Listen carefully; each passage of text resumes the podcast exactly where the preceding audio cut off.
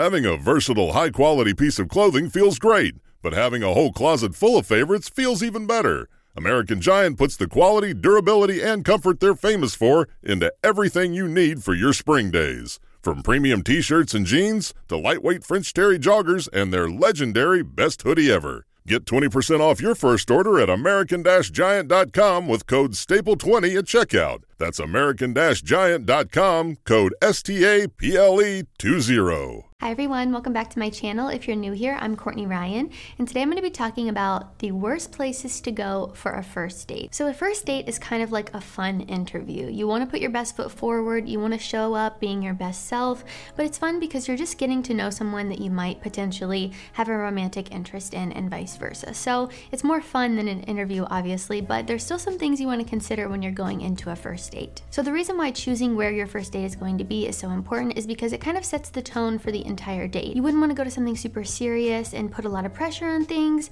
You don't want to go somewhere loud where you guys can't talk and get to know each other. The whole point of a first date is having that one on one connection with someone and being in an environment where you can really get to know them and let your personality shine. So, today I'm going to be going over the five worst places to take a first date. And if you guys would like to see a video on the best places to take a first date, I would be happy to do that as well. So, let me know in the comments down below if that's something you'd be into. If you haven't already, be sure to hit that subscribe button. It helps me out, which in return will help you out, and I do appreciate it. So, number one, we have the movies. So, back in the day, I think the movies were probably a great place to get to know someone.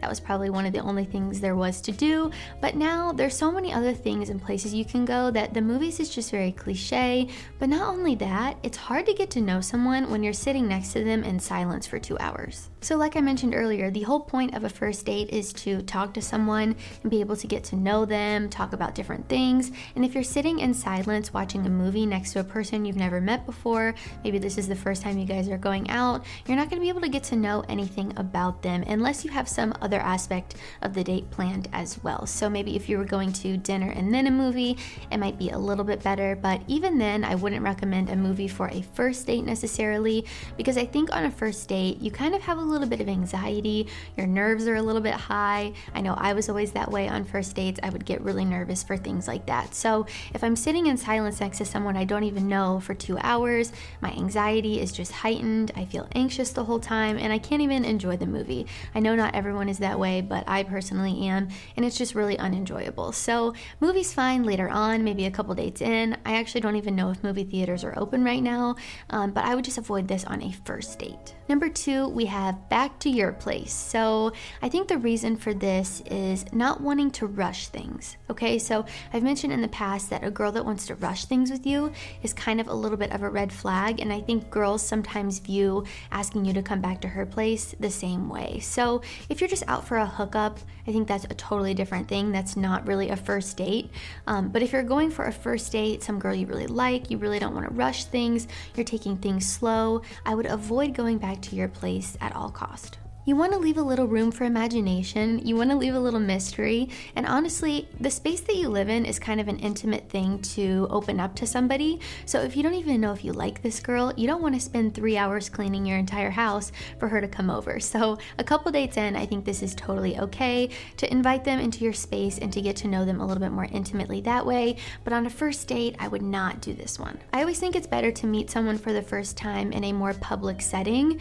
Maybe that's just me being paranoid but I watch way too many crime shows and listen to way too many crime podcasts to ever go to someone that I don't know's house on a first date. Number three, we have a formal dinner, a fancy dinner, just something that's gonna put a ton of pressure on you and empty your wallet quite a bit. So, if you've never met this girl, this is your first time hanging out with her, you don't even know if you really like her yet, and you're already signing up to spend a ton of money on her if you take her to a really fancy restaurant, somewhere very nice where the bill's gonna be like $200.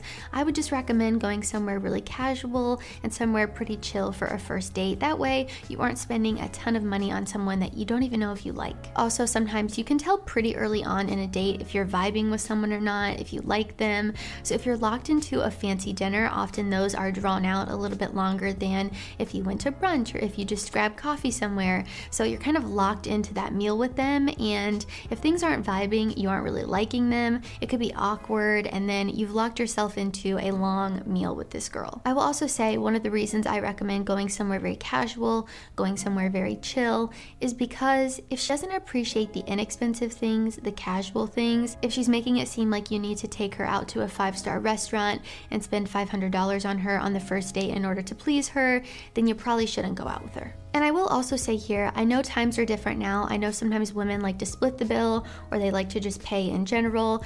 And while I think that's totally okay, maybe down later down the road, second date, third date even, I think for the first date, I have a very traditional view on this, but I think for the first date, the guy should pay, especially if he was the one that asked her out. So maybe if she asked you out, then you'll be fine with her paying. If a girl wants to pay, I think you should let her. That's totally up to you and your date. But personally, if I'm going out on a date with someone that asked me out, I'm expecting him to pay. Number four, we have the bar. So the bar is just kind of a recipe for disaster, especially on a first date when those nerves are a little bit higher.